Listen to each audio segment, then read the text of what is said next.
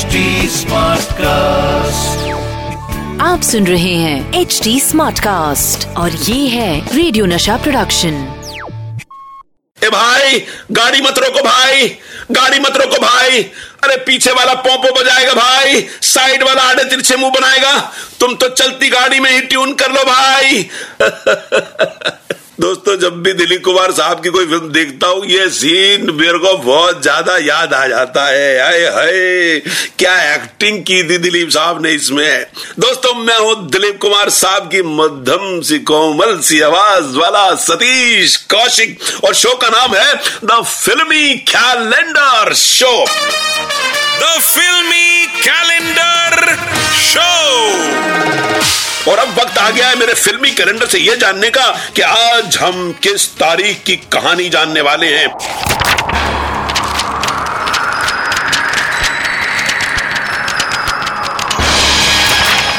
आज कैलेंडर ने जो तारीख चुनी है वो है 22 नवंबर उन्नीस और 22 नवंबर उन्नीस को एक ऐसी फ़िल्म आई थी पर्दे पर, जिसकी मॉडल सोच उन्नीस सौ इक्यानवे में भी अपने आप से बहुत बहुत आगे थी। अब आप ये तो समझ गए होंगे कि प्रेम कथा है तो डायरेक्टर तो मेरे फेवरेट यश चोपड़ा साहब ही होंगे। बिल्कुल सही। मैं बात कर रहा हूँ 22 नवंबर उन्नीस सौ इक्यानवे को रिलीज़ हुई यादगार फ़िल्म, लम्हे की। अनिल कपूर, श्रीदेवी, वहीदा रहमान, अनुपम खेर और मनोहर सिंह, डायरेक्शन यश चोपड़ा साहब और म्यूज़िक था शिव हरि का दोस्तों, आज आप बात करेंगे लम्हे की। ये पहली फ़िल्म है जिसमें अनिल कपूर पहली बार बिना मूछों के दिखाई दिए। क्लीन शेव पहली बार इंडियन पब्लिक ने अनिल कपूर को बिना मूछों के देखा था। उनका तो दिल ही बैठ गया था। ऐसा लगा जैसे देश में कल से सिलेंडर ही नहीं मिलेंगे। वैसे इस लुक में भी अपने अनिल कमाल के लगे हैं। उन्होंने काम भी बहुत बखूबी किया है। आगे आपको बताऊँगा कि श्रीदेवी क्यों है भारत की सबसे बड़ी कलाकार। दोस्तों, इस फ़िल्म में सिंगल टिकट में दो दो श्रीदेवी को देखने का मौका मिला था इंडिया को। यानी डबल रोल जो फिर से इंडिया को मिला फ़िल्म चाल बाज में। मगर दोस्तों, आपको एक बात बताऊँ कि श्रीदेवी भारत की सबसे बड़ी स्टार यूँ ही नहीं बन गई है। उसके पीछे है उनकी लगन, उनकी मेहनत, उनका डेडिकेशन। जैसे मैंने आपको बताया था कि मिस्टर इंडिया के गाने काटे नहीं कटते, ये दिन, ये रात। इसके दौरान श्रीदेवी जी को हाई फीवर था, मगर उन्होंने भीगने का सीन शूट किया। इसी डेडिकेशन की मिसाल आपको लबे में देखने को मिलती है, जब श्री जी के पिताजी का देहांत हो गया था और अगले ही दिन उन्होंने अनुपम खेर साहब के साथ सीन शूट किया और वो सीन एक कॉमेडी सीन था। दोस्तों, ये होता है डेडिकेशन ऐसे बनते हैं स्टार ऐसे बनती हैं फ़िल्में। ये एक्टिंग नहीं आसान। बस इतना ही समझ लीजिए कि पेट में है गड़बड़ और बाथरूम नहीं जाना है।